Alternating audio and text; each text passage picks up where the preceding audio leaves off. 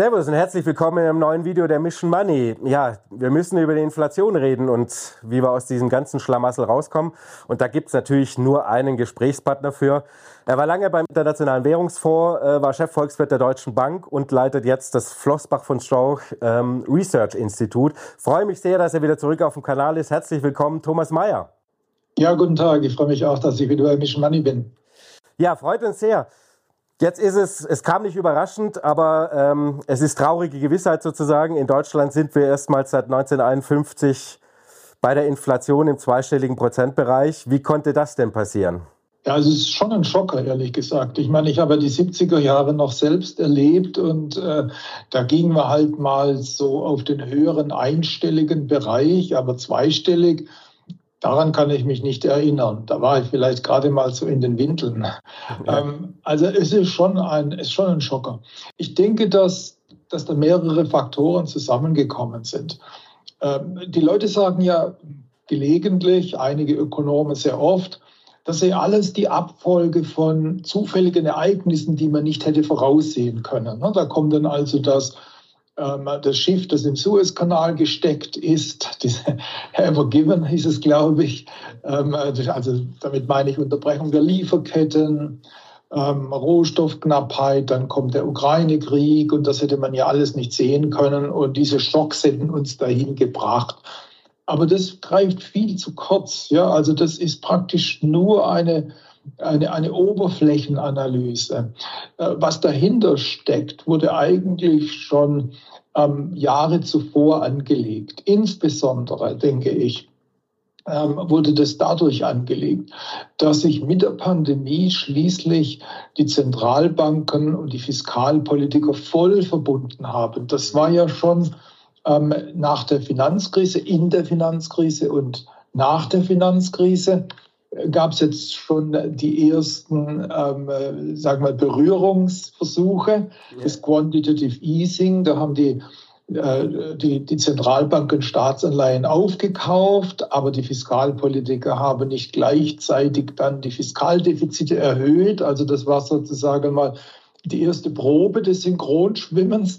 Und jetzt in der Pandemie, das fing dann also so 2020 an, da sahen wir dann jetzt die Synchronschwimmer unterwegs. Was ich damit meine ist, die ähm, Staaten haben ihre, ähm, ihre Neuverschuldung gewaltig erhöht. Sie brauchten ja Geld, das sie den Leuten geben konnten, äh, die ähm, während der Lockdowns Verdienstausfälle hatten, also Selbstständige, Arbeitnehmer, Firmen. Ähm, und dadurch stiegen die, die, die, die Budgetdefizite gewaltig an. So die Frage war dann, sollen wir das durchlaufen lassen im Kapitalmarkt und entsprechende Zinserhöhungen in Kauf nehmen? Aber das wollte ja keiner. Die waren ja selbst schon so hoch verschuldet. Jetzt auch noch dann einen riesigen Zinsanstieg oben drauf. War einfach viel zu, viel zu gefährlich. Und so kamen die Zentralbanken mit rein. Die haben das zwar nicht so begründet, die haben das alles damit begründet, dass die Deflation drohe und jetzt müsste man dieses Quantitative Easing in den Turbo Bereich hochfahren. Aber faktisch ist dann, was ist dann passiert, was ähm, eigentlich sonst nur in Kriegszeiten passiert. Nämlich, dass die Zentralbanken neues Geld schaffen, das der Staat dann für seine Ausgaben nimmt. Und ähm, das, war, das war so ein bisschen die, die, äh, die Gemengelage die da geschaffen wurde. Aber, aber sowas braucht immer einen Auslöser. Das kommt ja, das setzt sich ja nicht dann von alleine in Inflation um. Ich erkläre das den Leuten halt immer so. Inflationsentstehung ist wie das Anlassen eines Motors. Ne? Sie brauchen einen Startermotor, in dem Fall sind es jetzt die Rohstoffpreisschocks, die äh, Preisschocks für die Zwischenprodukte, China-Politik, also Zero-Covid, dass dann die Produkte nicht mehr so schnell herkommen. Also da ist der Startermotor da. Dann brauchen Sie den Zündfunken, das sind dann die Löhne, die steigen. Und dann brauchen Sie, den, brauchen Sie Benzin im Tank. Und das ist dann diese Geldmenge, die von den Zentralbanken geschaffen wurde und von den Staaten äh, verteilt wurden. Und jetzt haben wir praktisch diesen Motor voll am Laufen. Das ist so ein bisschen, äh, würde ich mal sagen, die, die Beschreibung dieser ganzen, ganzen Gemengelage. Und das ist natürlich komplexer als in den 70ern. Mhm.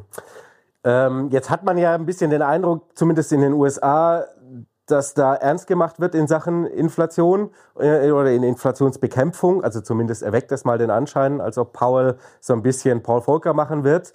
Ähm, die EZB kam relativ spät auf diese Erkenntnis, dass wir Inflation haben und reagiert tendenziell sehr, sehr zögerlich nach wie vor.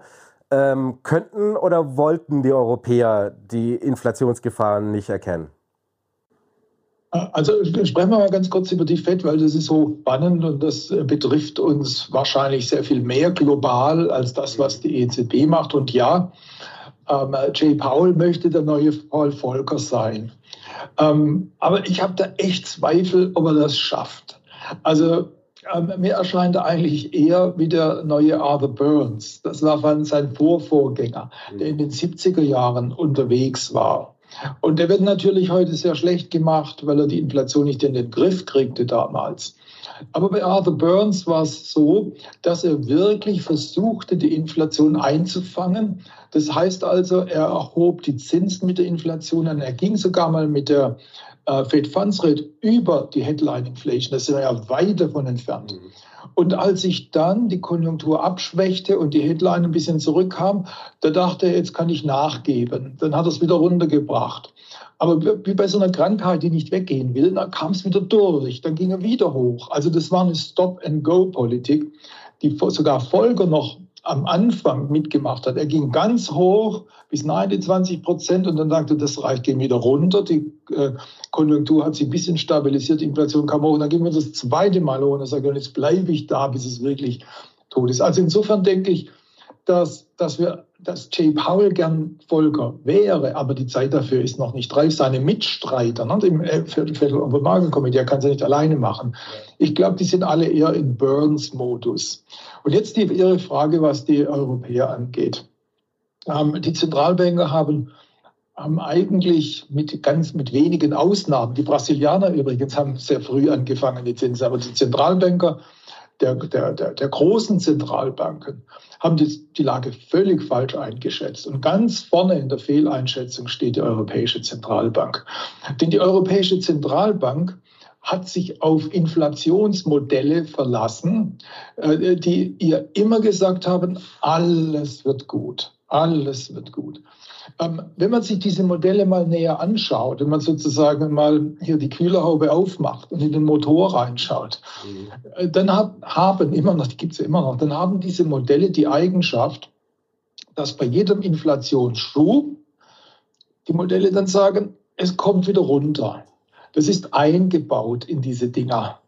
Die haben sozusagen so, so, sogenannte rationale Erwartungen, die dann den, äh, die fernere Zukunft treiben. Und rationale Erwartung heißt, ähm, die Leute ähm, erwarten im Wesentlichen dann, dass die Zentralbank die Inflation besiegt. Ja, das müssen die Modelle ja einbauen, denn die wären ja irrational, wenn die sagen, die Zentralbanken können es nicht. Die Modelle wurden von den Zentralbankern gemacht.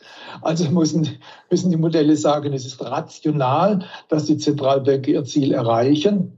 Ja, das wäre irrational, wenn die Modelle sagen würden, die Zentralbank verfehlt systematisch ihr Ziel.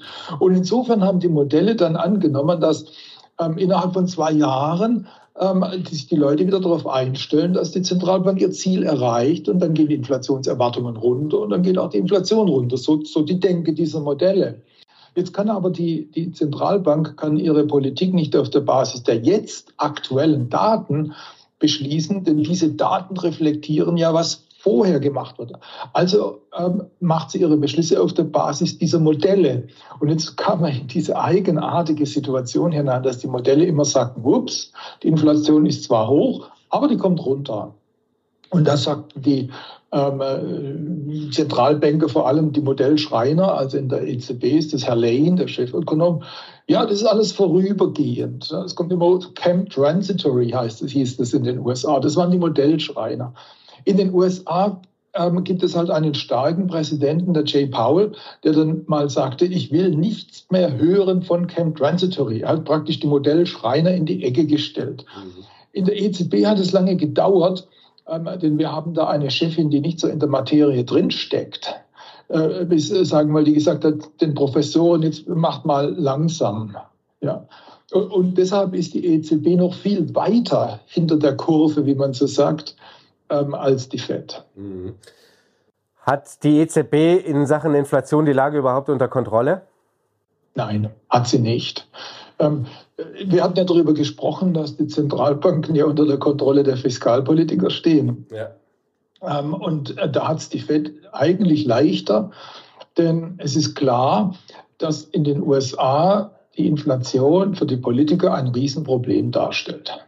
Ähm, Biden hat es ja klar gemacht. Das erinnert so ein bisschen auch an die Situation von Jimmy Carter Ende der 70er Jahre, der ja den Volker ernannte damit er die Inflation killte.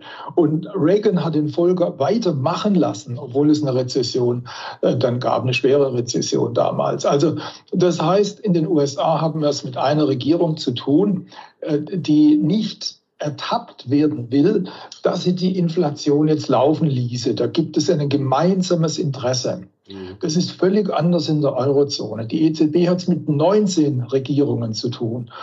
Ähm, und die denken immer, der andere soll die Kastanien aus dem Feuer holen, aber doch nicht ich. Ja? Also ich möchte das nicht haben, dass, dass ich jetzt da ähm, hohe Zinsen bezahlen muss. Ich bin ja wahnsinnig verschuldet und jetzt muss ich die hohen Zinsen zahlen. Aber die niedrige Inflation, die kommt allen zugute, nicht nur mir. Warum denn muss ich denn jetzt leiden? Ne? Und, und, und deshalb gibt es da für die EZB ähm, eine, eine, viel stärkere Einschränkung. Die, die, die Fiskaldominanz ist so viel stärker. Der Ausweg wäre jetzt, und das kommt, sieht man ja jetzt schon, dass man sagt, naja, wenn die EZB die Zinsen erhöhen muss, dann müssen die hochverschuldeten Länder unterstützt werden. Dann müssen die jetzt ähm, sozusagen Geld kriegen von denen, die weniger verschuldet sind, die, die, die, die sozusagen Spielraum haben. Also jetzt geht die Debatte los. Ähm, können wir die Inflation bekämpfen?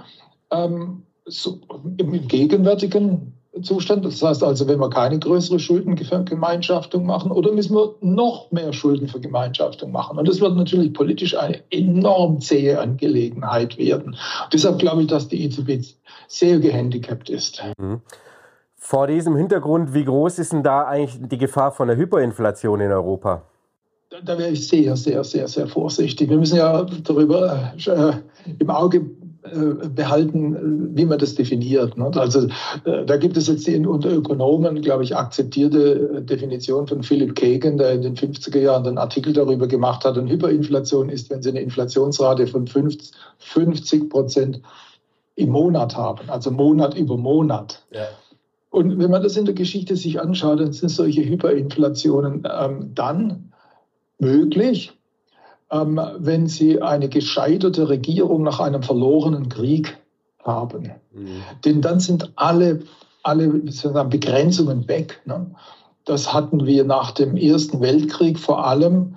Ähm, das fing an in Ungarn, Österreich, dann kam es äh, zu uns, nicht, weil in der Weimarer Republik. Und da waren sozusagen alle Begrenzungen weg. Da hat man das Geld unendlich produziert. Nicht? Wir wir haben am Schluss damit, äh, als die Währungsumstellung war 1924, ähm, hat man umgestellt 4,2 Billionen Reichsmark, 4.200 Milliarden Reichsmark gleich eine Rentenmark. Ne? Mhm. Ähm, 48, 1948 kommt, kommt in den Sinn, da hatten wir zwar keine Hyperinflation, aber unterdrückte Inflation und die Dinge waren rationiert. Ein riesiger Geldüberhang aus den Kriegsschulden webt über die Wirtschaft. So schlimm kommt es eigentlich in Friedenszeiten nicht. Also ich glaube, das können wir, ähm, das, darüber müssen wir uns nicht sorgen, aber galoppierende Inflation, das haben wir schon und das Pferd wird nicht so schnell aufhören zu galoppieren, denke ich. Mhm.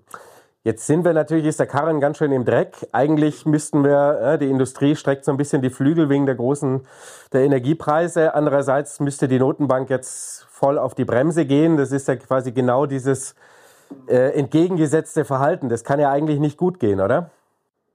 Es ist verdammt schwer. Die, die, Situation ist verdammt schwer. In den USA hatten wir dann Anfang der 80er Jahre ähm, eigentlich so ein, wie sagt man da, so, so, so, so ein Boxkampf ähm, zwischen der Fed ähm, und der Regierung. Die Fed äh, machte eine Vollbremsung, also Zinsen hoch und die Reagan-Regierung damals senkte die Steuern, deregulierte, äh, schränkte die Ausgaben nicht entsprechend ein, sodass die Defizite stiegen.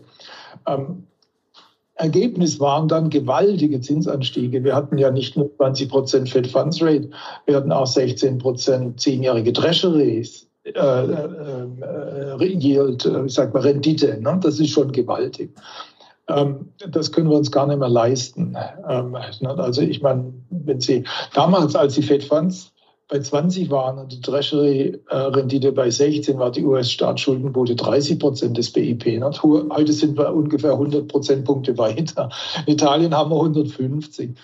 Also das kriegen die nochmal hin. Und deshalb glaube ich, dass dieser Inflationssumpf ähm, sich lange hinzieht. Mhm. Ich spreche, spreche immer so von der Liraisierung des Euros. Das ist nicht polemisch gemeint, sondern das versucht, dieses Phänomen zu beschreiben, was die Italiener in den 70er Jahren äh, und den 80er Jahren eigentlich bis zum Eintritt in den Euro erlebten. Das war eine ganz bröselige Währung, ähm, die sich damals gegenüber der D-Mark, auch dem Dollar, also den Hartwährungen, ging immer runter, runter, runter, runter, runter.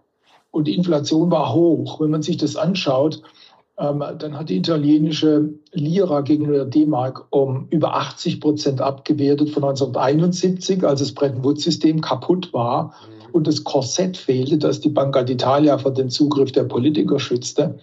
Ähm, also von um, um mehr als 80 Prozent abgewertet von 200 Lire, weniger als 200 Lire die D-Mark bis zu, bis zu 1000, als sie in den Euro eintreten. Und äh, während dieser Zeit war die Inflation so im Schnitt um die 9 Prozent. Ne?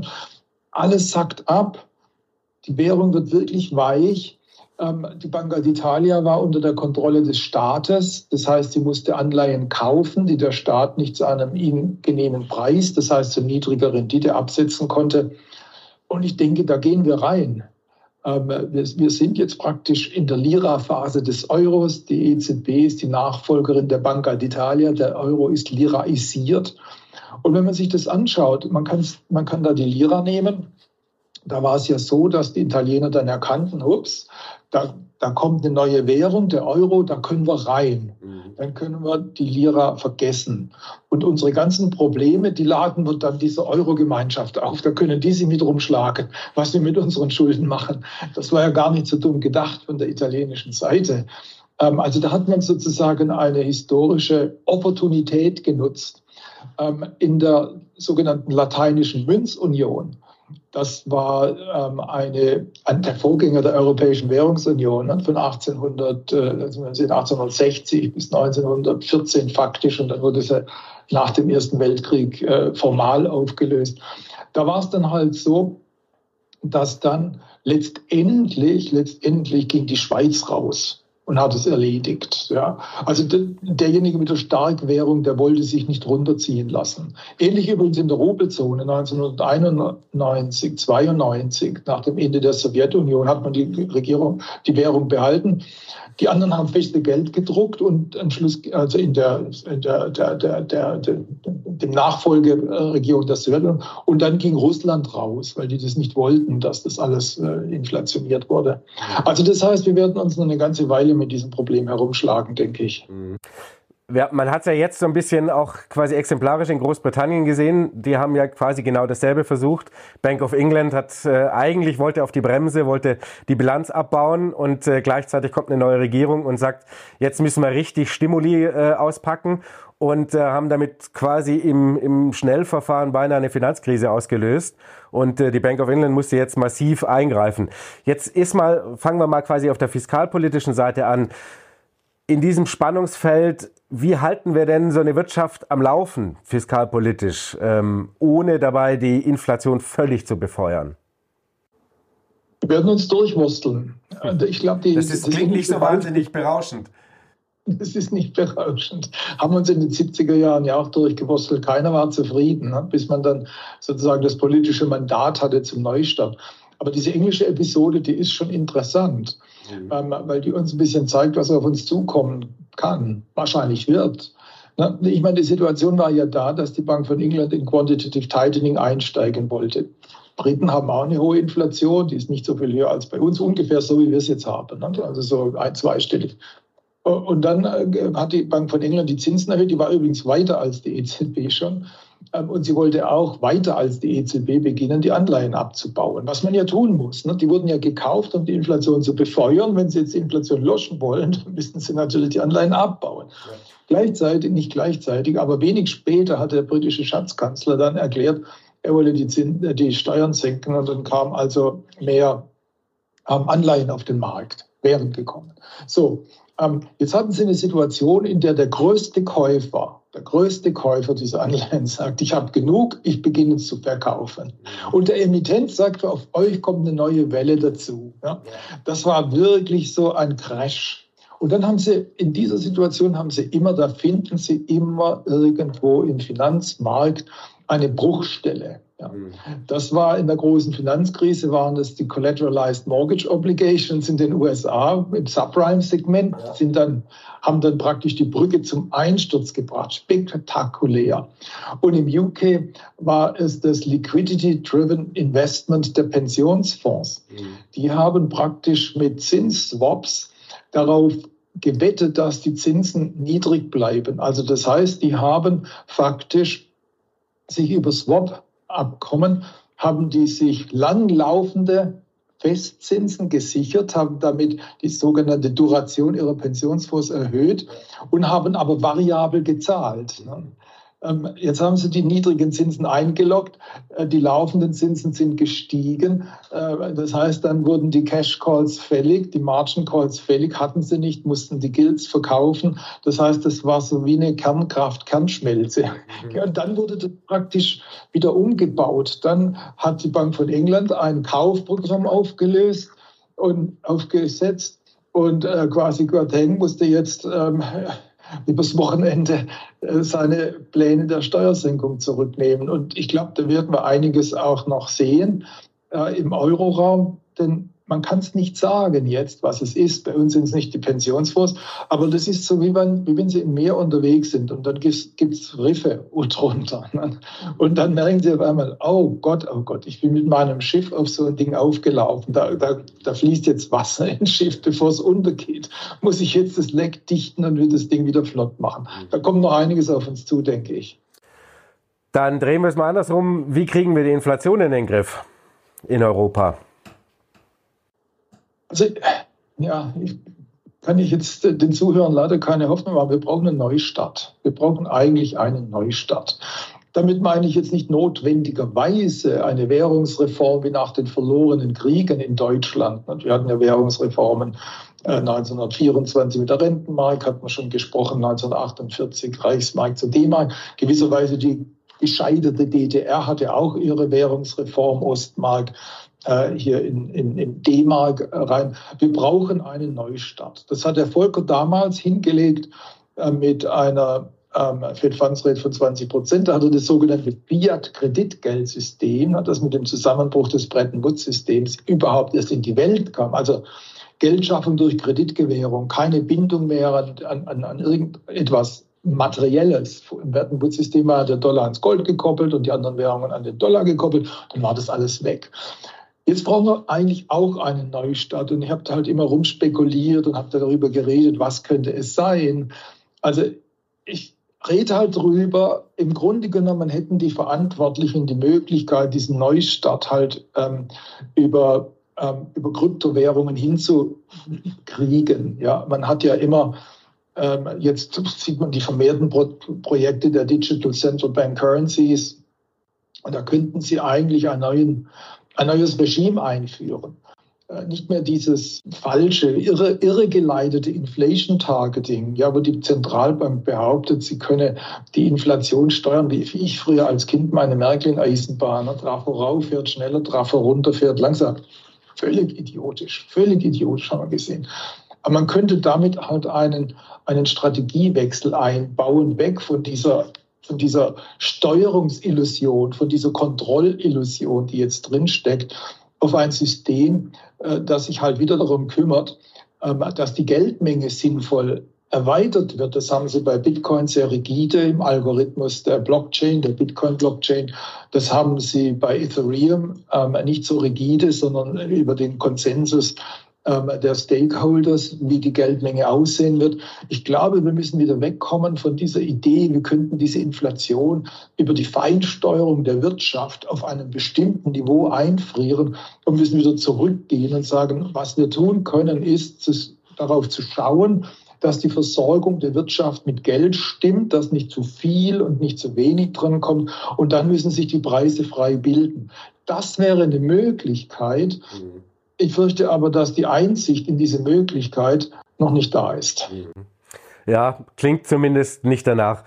Ähm, jetzt ist natürlich, Sie haben das selber auch schon gesagt, äh, eines dieser Probaten oder das wichtige probate Mittel der Volkswirte, um die Inflation in den Griff zu kriegen, wir bräuchten positive Realzinsen. Ja.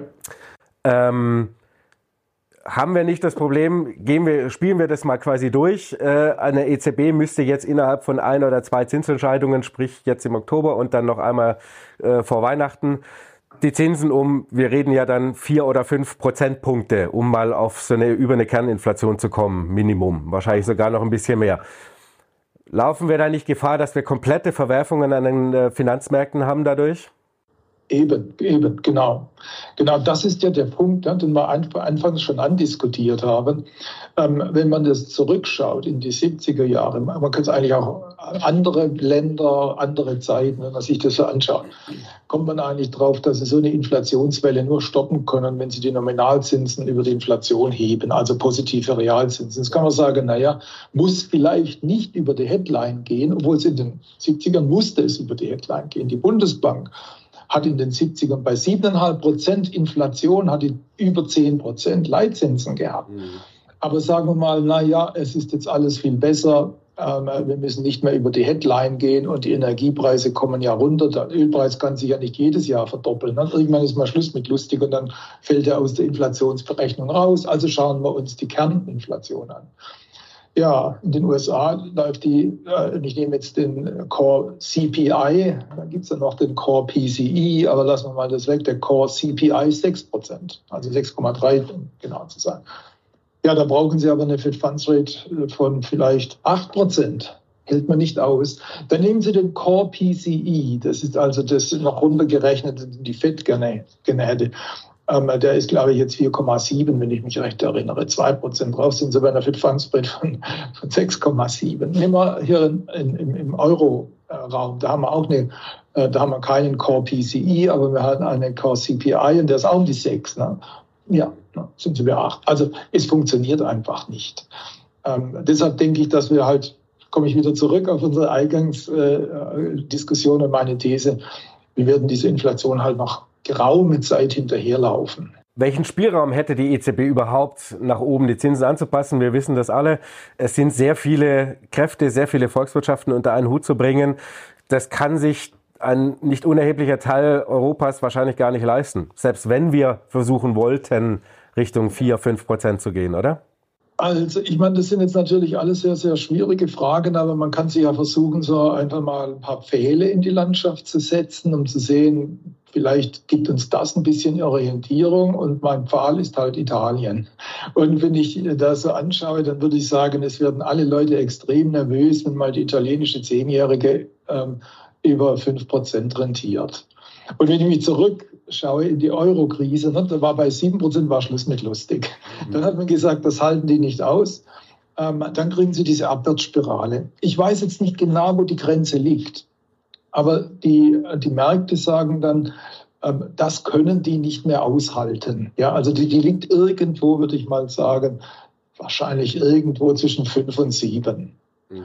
Und dann sagt man, das halten die nicht aus weil damit kommen die nicht zurecht. Die äh, Schuldendienstquote wird dann so gewaltig, ähm, dass, dass, dass, die, dass das politische System das nicht mehr aushält, dann gehen die raus aus dem Euro. Jetzt sagen die, ähm, die Techniker, die unter den Volkswirten, die sagen, naja, die sind ja, die haben ja ähm, eine lange Laufzeit, durchschnittliche Laufzeit ihrer Verschuldung ist so lang. Die haben ja lange Zeit, sich einzurichten auf diese höheren Zinsen. Aber so tickt der Markt ja nicht. Ja.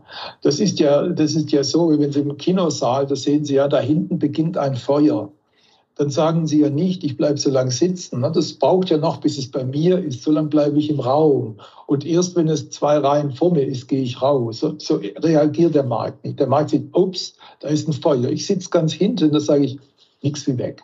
Mhm. Und deshalb äh, ist irgendwo diese Schwelle, wo die Leute dann sagen, jetzt will ich mir aber das nicht mehr antun. Keine BTPs mehr, keine italienischen Anleihen. Ich schmeiß die raus. Und schon sind sie in diesem Schwung drin. Und dann muss die EZB wieder rein, dann muss sie kaufen. Und dann haben sie die ganze Inflationsbekämpfung ist wieder ad acta gelegt. Das ist ein bisschen die Situation, in der wir sind. Sie haben äh, in einem aktuellen Kommentar, letzte Woche war es, glaube ich, ähm, überschrieben mit der Pleitegeier kreist über dem Eurosystem. Ist denn der Euro noch zu retten? Also ich, ja, das ist eine interessante Überlegung, die mir halt kam. Ähm, also ich, ich, ich beantworte Ihre Frage mal in zwei äh, Stufen. Die erste Stufe ist schnell und da ist die Antwort nein. In seiner gegenwärtigen Situation wird der Euro nicht überleben. Wann genau er zerbricht und wie er umgebaut wird und wieder, das weiß ich nicht. Aber er kommt mir vor wie ein windschiefes Haus, das für den Sommer gebaut wurde ohne Heizung ähm, und es darf nicht äh, es darf nicht äh, Dauerregen, es darf nicht schneien, ne? es darf kein Wind blasen und der, der, Sommer ist vorbei, wir sind im Herbst, wir kommen in den Winter, also irgendwann fällt es. Ähm, fällt, fällt, fällt dieses, äh, dieses Haus um. Und jetzt der Pleitegeier beim Eurosystem. Ähm, technisch, technisch denke ich, sind die pleite. Mhm.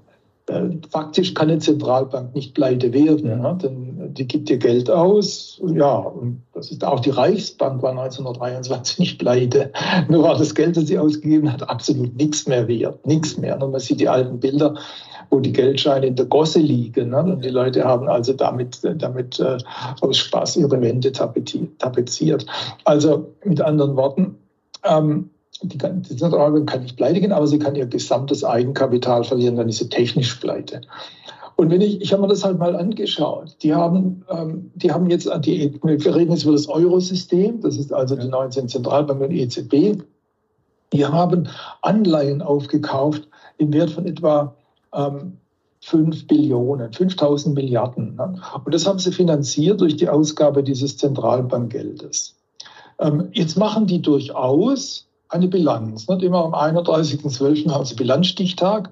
Und da müssten Sie eigentlich äh, diese Anleihen, die ja für geldpolitische Zwecke gekauft wurden, so steht es in der Bilanz, Monitoring Policy Purposes, das ist nicht, wie der Betriebsrat sagte, sage, also sagen würde, for hold, das ist for sale, weil die müssen ja wieder verkauft werden, wenn sich die geldpolitische Situation verändert.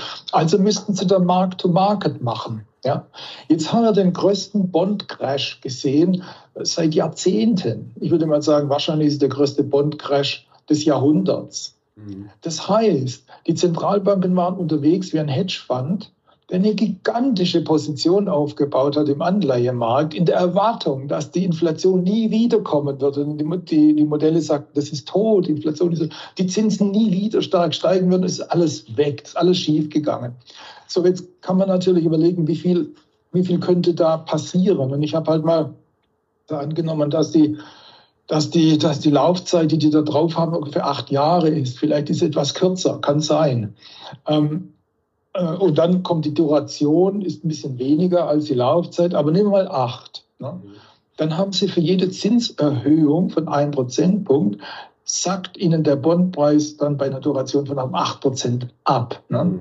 Und das sind dann diese 400 Milliarden, die die für jeden Zinspunkt verlieren. Ja? Bei zwei Punkten sind 800 weg, aber ihre Reserven und ihr Eigenkapital ist weniger als 700. Inzwischen sind die Zinsen wahrscheinlich eher um drei Prozentpunkte gestiegen.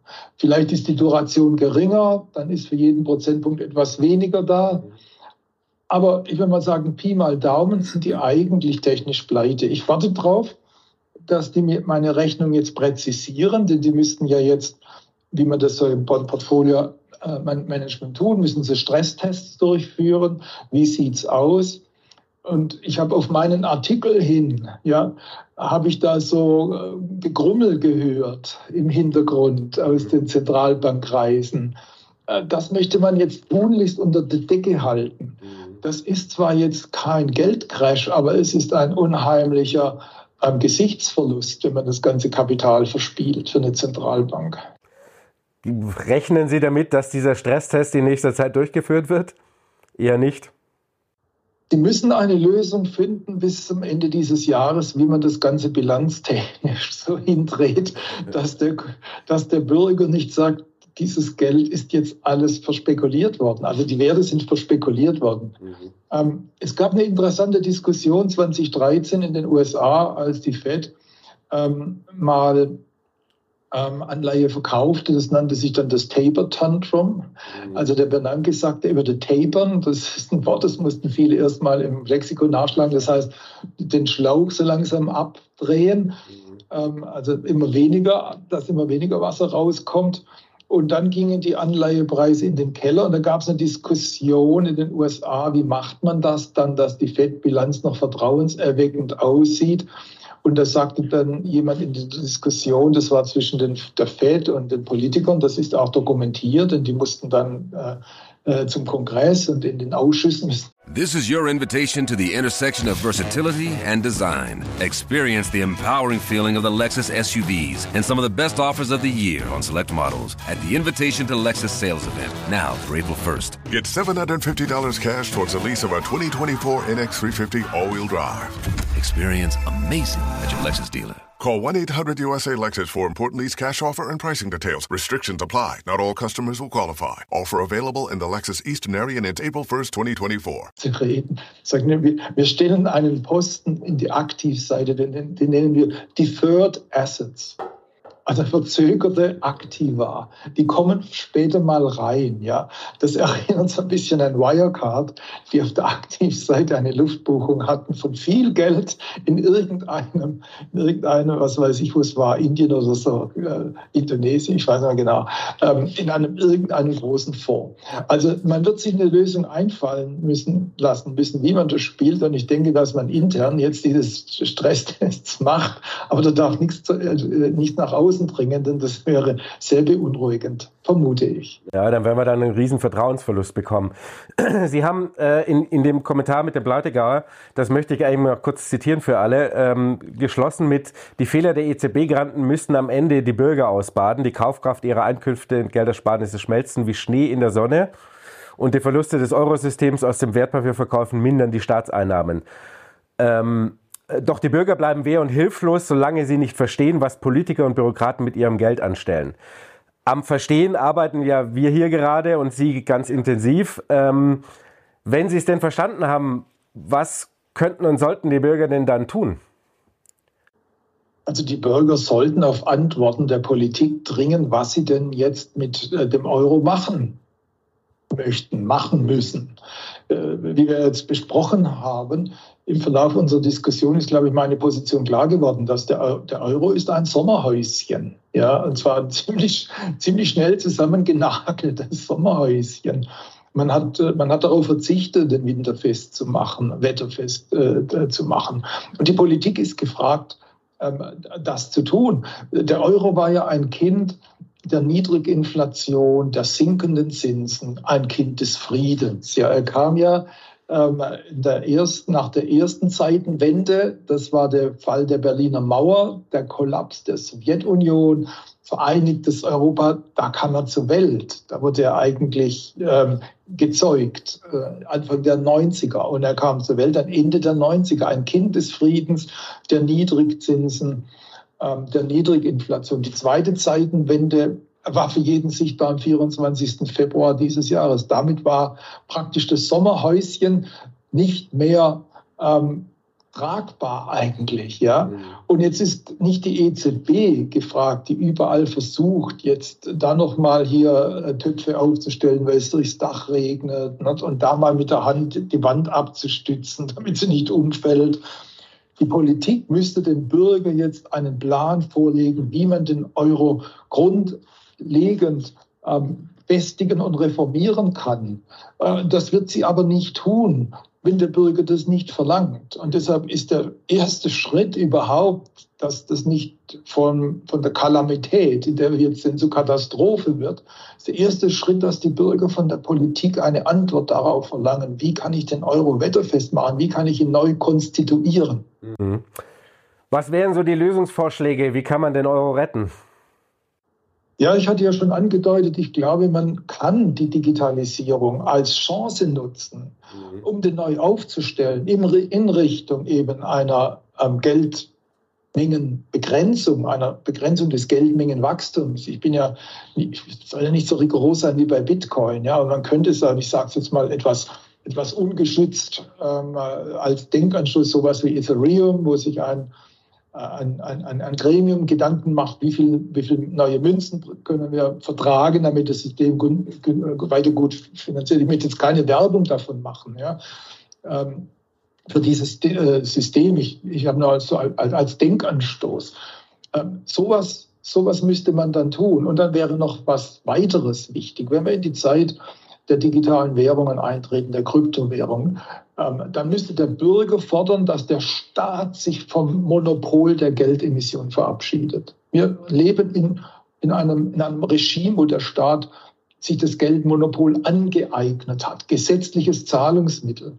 Nach allem, was wir jetzt gesehen haben, missbrauchen die Staaten dieses Monopol zur Füllung ihrer Taschen. Jetzt könnte man sagen, na ja, das ist ja die Tasche des Bürgers. Äh, die Staaten füllen ja nicht äh, irgendwie die Taschen von Beamten, obwohl sie das auch tun. Vor allem, ähm, so jetzt kommt wieder mein, mein, mein, mein Seitenhieb auf die Zentralbanker, vor allem dort, denn die verdienen ja sehr kräftig. Ja, also ich meine, da kann ja nur der deutsche öffentliche Rundfunk noch mithalten mit dem, was man durch der EZB verdient, aber ein deutscher, ein deutscher Bundeskanzler nicht. Ähm, äh, also ähm, wenn, wenn, der Staat sich so diese Taschen füllt, dann wird das Geld halt ähm, sehr, würde ich mal sagen, beliebig verteilt. Ja. Mhm. Ähm, dann kriegt mal der, mal der, der am lautesten schreit und so weiter. Und, und davon sollten wir wegkommen. Und wenn, wenn überhaupt besteuert wird, ja, dann sollte das im Parlament sollte das passieren und nicht hinter die Tür durch eine Inflationssteuer. Ähm, also, was ich damit sagen will, ähm, wir brauchen Währungskonkurrenz, denn in der Konkurrenz entstehen die besten Produkte. Ja. Mhm. Also wenn mir eine bestimmte iPhone, eine bestimmte Telefonmarke nicht mehr gefällt, dann wechsle ich zum Konkurrenten. Ja, äh, das haben die Nokia-Leute erlebt, weil sie die Zeit verschlafen haben. Jetzt haben andere die Nase vorn. Und so ist es mit den Währungen auch. Mhm. Wenn mir eine bestimmte äh, digitale Währung nicht mehr gefällt, muss ich halt die Möglichkeit haben, zu anderen zu wechseln. Mhm. Und wenn, wenn, wenn der Euro als Staatswährung, als Angebot empfunden wird an den Bürger, den zu nutzen, aber wenn der Staat damit Schindluder treibt, die Möglichkeit hat, eine andere Währung zu nutzen, ähm, dann glaube ich, gibt es jeden Anreiz, dass auch der Euro besser wird. Mhm. Das wären so meine Ideen. Mhm. Ist es nicht äh, wahrscheinlicher, bevor sowas passiert, dass wir zurückkommen zu, jedes Land hat seine eigene Währung oder im anderen Extrem, dass wir die Vereinten ähm, Nationen von Europa bekommen? Also die Rückkehr zur nationalen Währung, das sorgt mich. Nicht, weil ich ein Euro-Fan bin. Ich glaube, das haben jetzt die Zuhörer inzwischen verstanden. Nein, weil ich äh, äh die, den Collateral Damage heißt das ja heutzutage, also die, die Nebenwirkungen eines Kollapses der Euro auf die Europäische Union fürchte.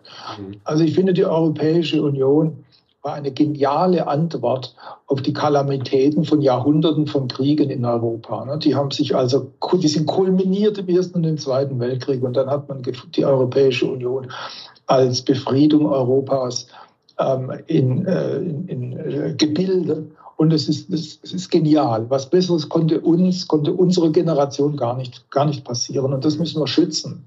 Und das darf meines Erachtens nicht zerstört werden durch eine fehlkonstruierte Gemeinschaftswährung. Und deshalb suche ich nach Auswegen, wie man den Euro für das für den Euro selbst gesichtswahrend umbauen kann, sodass wir die Europäische Union retten. Deshalb denke ich, äh, muss man sich da anstrengen. Ähm, werden die Politiker das jetzt tun? Ich habe leider keine Hoffnung und ich fürchte, ja, dass das Ding womöglich, womöglich ähm, einfach unkontrolliert zerbrechen kann. Und das wäre wirklich ein, ein, ein Desaster. Kriegen wir eine Art Vereinte Nationen? Ich habe da von Europa, ich habe große Zweifel, Ich habe große Zweifel. Ähm, und, und wieder schaue ich nach Italien als Anhaltspunkt. Eigentlich ist Italien ein unmöglicher Staat. Und Garibaldi hat da äh, verschiedene Regionen zusammengeschweißt, die eigentlich nicht zusammenpassen.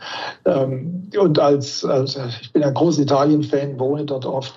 Ähm, aber ich sehe halt immer so drei Teile. Das ist also der Süden, der war früher feudalistisch und jetzt, sagen wir mal, in die Fußstapfen der Feudalherren sind jetzt, ist jetzt die Mafia getreten.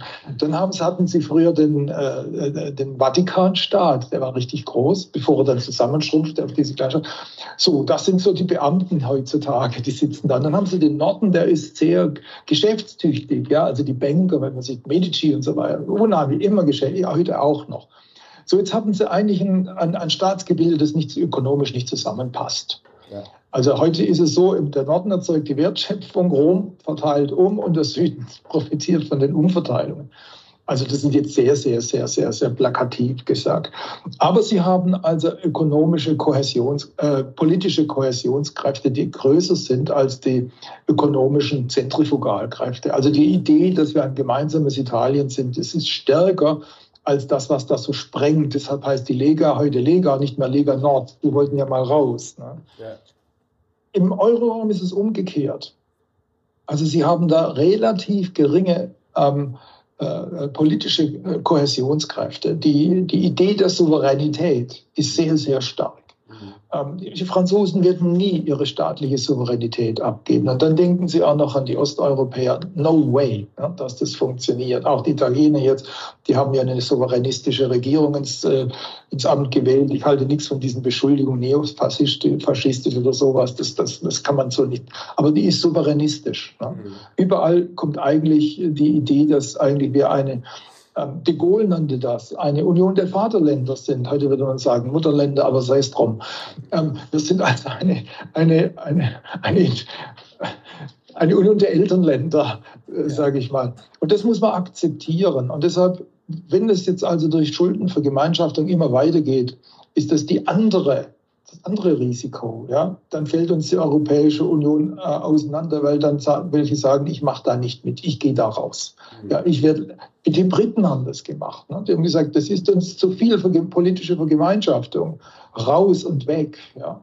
Also deshalb, weder hilft es, den Euro einfach so durchzuschleppen, Womöglich könnte das dazu führen, dass er zerfällt und wir haben den GAU für die EU.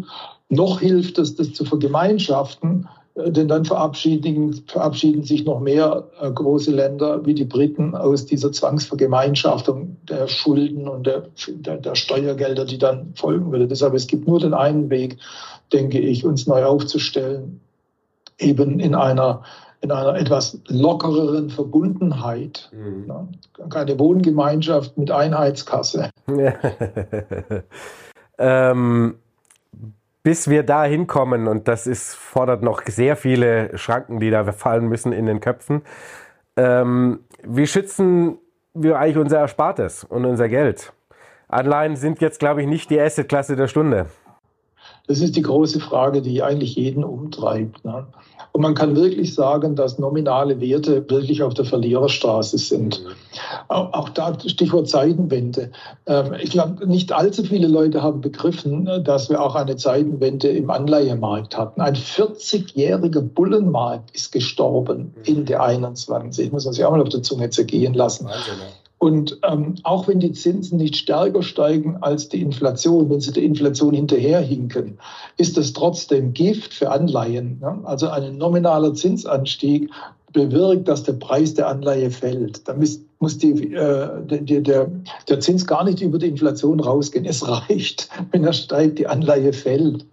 Ja. Ähm, äh, Geld also Geldguthaben, äh, die werden durch die Inflation schleichend entwertet. Ne? Solange der Guthabenzins nicht über die Inflation geht. Also insofern sollte man eigentlich Anleihen als Klasse meiden. Natürlich gibt, heißt es nicht, dass es nicht Schnäppchen irgendwo gibt, die der Experte sich aussuchen kann. Ja. Mhm. Aber als Klasse, glaube ich, kann man die meiden. Geld, also Geldguthaben, sollte man nur halten, was man braucht zur Transaktion. Mhm.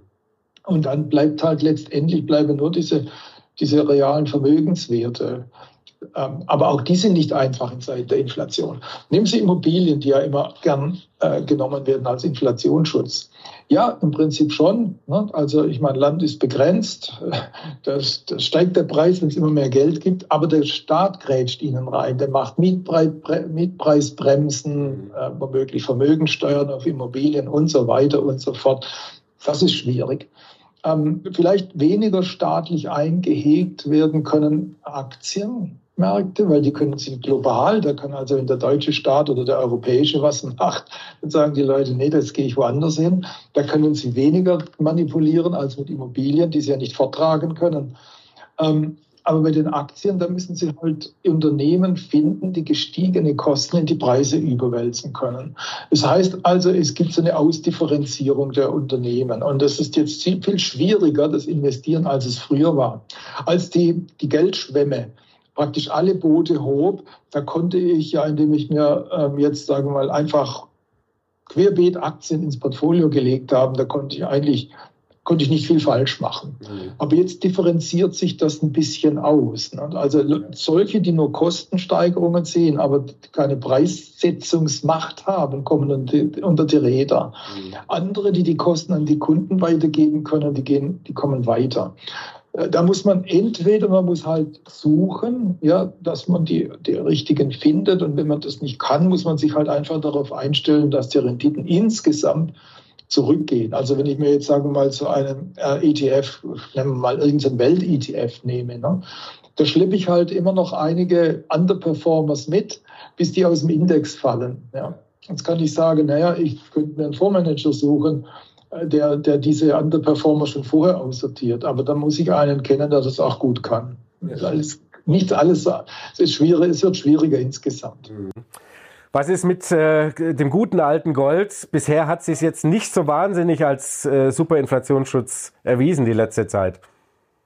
Ähm, ich sehe Gold halt sozusagen in einem Portfolio von uns. Ich rede jetzt über einen Euro-Investor. Das ist meine Diversifizierung aus dem Dollar raus. Ich möchte nicht alle ähm, Eier in einem Korb legen. Also ich denke, Dollar-Exposure ist gut. Wir haben darüber gesprochen. Ähm, die Amis sind vielleicht jetzt auch nicht auf dem Königsweg, aber sie sind der Einäugige unter den Blinden. Ähm, also insofern ist der Dollar, der hilft. Aber ich denke, man muss auch schauen, dass, äh, dass man das ein bisschen diversifiziert. Und da ist Gold als Alternative zum Dollar gut. Momentan performt der Dollar besser als das Gold, aber in Euro gerechnet hält das Gold so einigermaßen so sein Niveau kann ja mal sein, dass sie das umdreht. Mhm. Also wenn, wenn, wenn, wenn die Fed irgendwie den, den Drei verliert, wenn der die Puste ausgeht, dann kommt das Gold wieder. Ja. Grundsätzlich denke ich, gilt die Regel, dass Gold dann läuft, wenn der Zins unter der Inflation bleibt. Erst wenn der Zins über der Inflation steigt, ist es schlecht für Gold. Das hat uns Volker gezeigt. Als der den Zins so über der Inflation hochgewichtete, dann begann der Bärmarkt für Gold. Okay, also ein paar ausgewählte Aktien, Dollar Exposure Gold. Ich weiß, Sie sind ein großer Fan davon. Was ist mit den Kryptos? Die haben sich bisher als Inflationsschutz nun so gar nicht erwählt. Ja, die Kryptos, die sind in einer Findungsphase. Ja. Wie, wie heißt Höflich formuliert. Populären Philosophen, wer bin ich und wenn ja, wie viele? Ja. Das ist ein bisschen momentan das Motto der Kryptos. Äh, also ich, ich finde, die Technik ist faszinierend. Ich glaube, die, die, die Kryptos sind eigentlich die Zukunft, was das Geld angeht. Mhm. Ähm, aber sie sind in der Findungsphase. Und dann haben sie all diese Probleme. Hat also der Bitcoin-Algorithmus ist ja wahnsinnig stromintensiv. Gerade in einer Zeit, wo der Strom teuer ist, ist nicht ja. gerade ein tolles Geschäftsmodell. Sie haben jetzt ähm, bei, bei, bei Ethereum haben sie eine Umstellung gesehen von dem, von dem Proof of Work zu Proof of Stake. Das wird deutlich energieeffizienter. Ähm, ähm, ich weiß nicht, ob jetzt, ob, ob jetzt diese Art der Kryptowährung die Zukunft ist, aber da tut sich viel. Das, das, das, die Welt passt sich an. Äh, und deshalb denke ich, dass die Kryptos in Zukunft schon da sind, aber jetzt sind sie eigentlich nichts für Hasenherze. Okay. Dann äh, bleiben wir lieber bei altbewährtem. Herr Mayer, vielen Dank für das spannende Gespräch. So, ja, Freunde, ich freue, ich hoffe, euch hat es auch gefallen. Ihr konntet einiges davon mitnehmen. Ihr konntet euch ein bisschen rüsten für die Zukunft, was da in nächster Zeit kommt. Es sind wilde und spannende Zeiten. Ähm, und ich würde sagen, wir sehen uns spätestens nächsten Samstag wieder bei Mission 5. Ciao!